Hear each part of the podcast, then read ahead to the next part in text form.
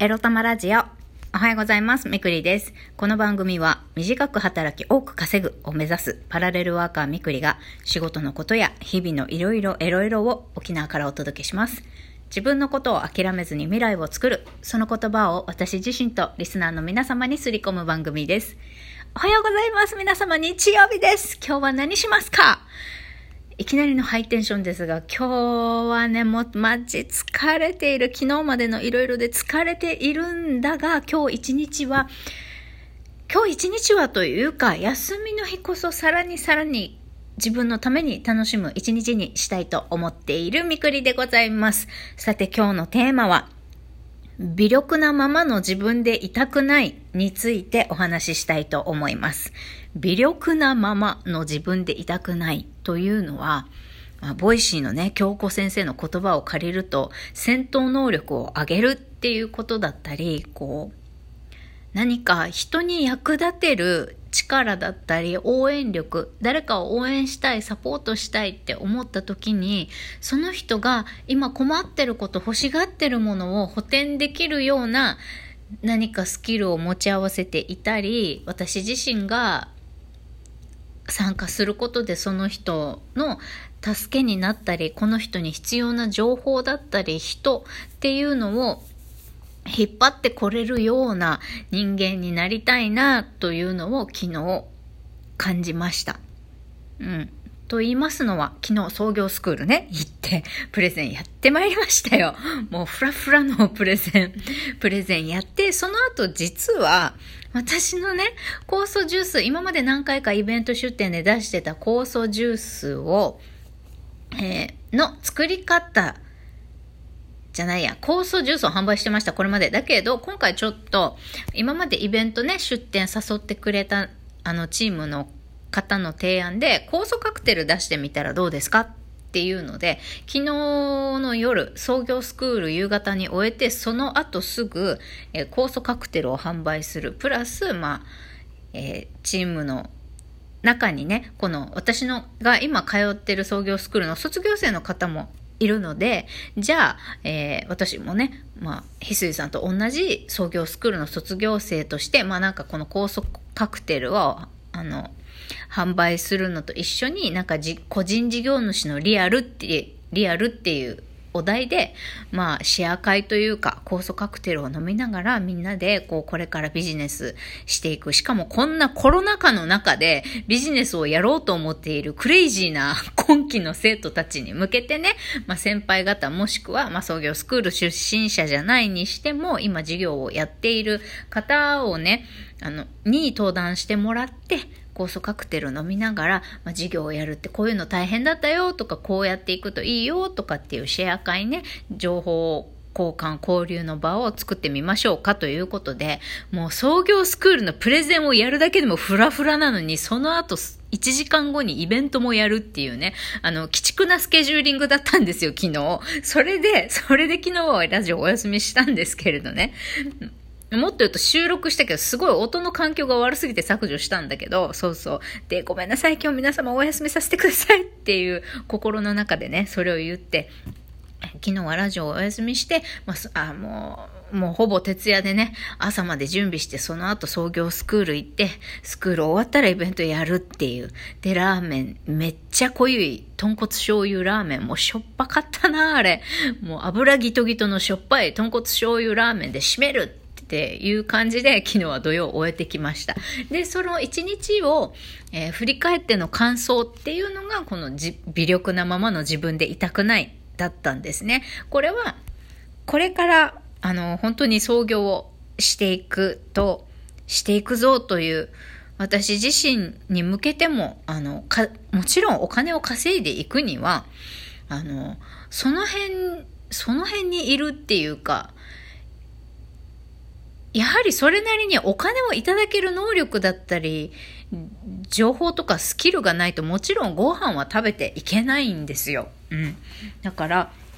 稼いでいける自分になるために改めてこう、特に今はね、あの、今ある自分の強みっていうのを活かしながら自分を売り込んでいくっていうことをしなきゃいけなくって、じゃあ今の自分の戦闘能力ってどれぐらいなんだろうっていうの自分で分かっていないんですけれども、まあ、駆け出しの時はね、なかなかすぐに仕事も取れないし、まあ、そういう時期はあるにしても、こんな不遇な時期が続かないように、売れっ子な自分になれるように、微力なままではいたくないなと、この事業開始をきっかけにいろんなことを経験して、こう、人に頼られる、相談される、ひすいさん、こういうのお仕事って依頼できますかね？とか、あなたが出しているサービスを買いたいとか、このサービスを受けたいとか思ってもらえるようにね、なりたいな、微力なままの自分でいたくないなっていうのもありましたし、その後のイベントっていうのは、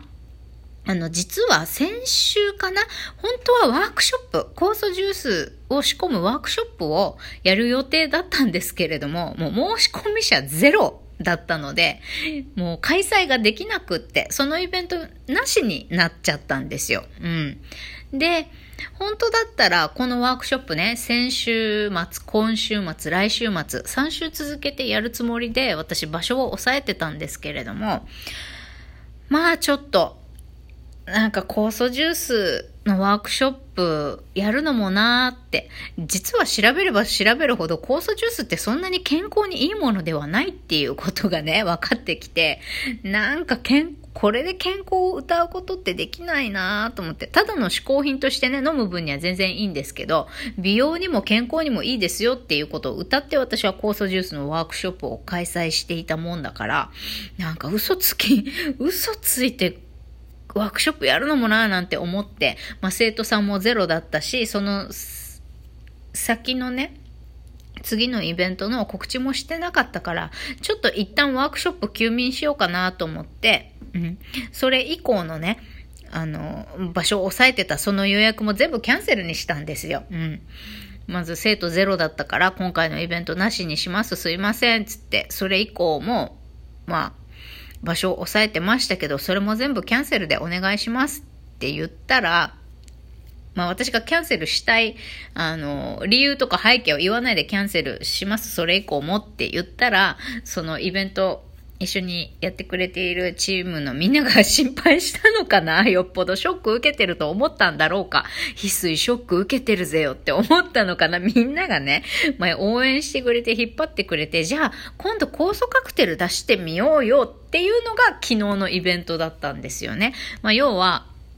生徒がまあ、ワークショップ参加者が集められなくって集客ができなくってその先ものイベントもやらないことにしますって決めた私に対していや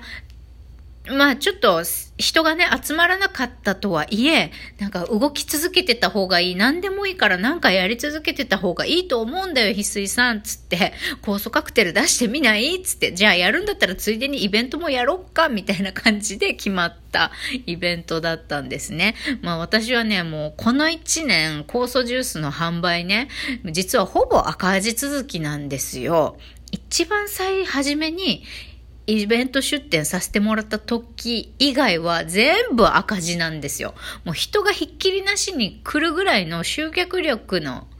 集客できたイベントでないとプラスにならないんですよね。だからこの1年間ずっと赤字続きだった私はこのイベントでジュースを販売するっていうことはもう資金的にもう体力がないから限界だ。もうこれ以上はやればやるほど赤字だから、もうやっぱりイベント販売だとかやめようと。で、赤字になりにくいのがワークショップなので、ワークショップやろうと思ってやろうと思ったけど、まあ中身、酵素ジュース自体がね、を出すのは、あ健康効果っていうのを狙って、あのー健康効果を歌って発信できるかなと思ったものがそうでもなかったと。じゃあワークショップもやる理由なくないってなってきて、私はやらないことにしたので、なんか今回の酵素カクテル出しませんかっていうのも、もう赤、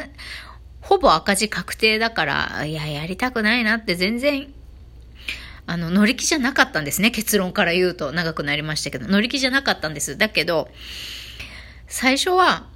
そう、乗り気じゃなかった。だけど、イベントもやろうって言ってくれて、じゃあ、僕がこの個人事業主の話のリアルってことスピーカーとして登壇しますとか当日もね、まあ朝のこの会場のお掃除整えの準備とか、あの、僕、朝来ますよって、お子さんもいるのにですよ、お子さんも連れてね、一緒に朝のこの会場の整えの手伝いしてくれたり、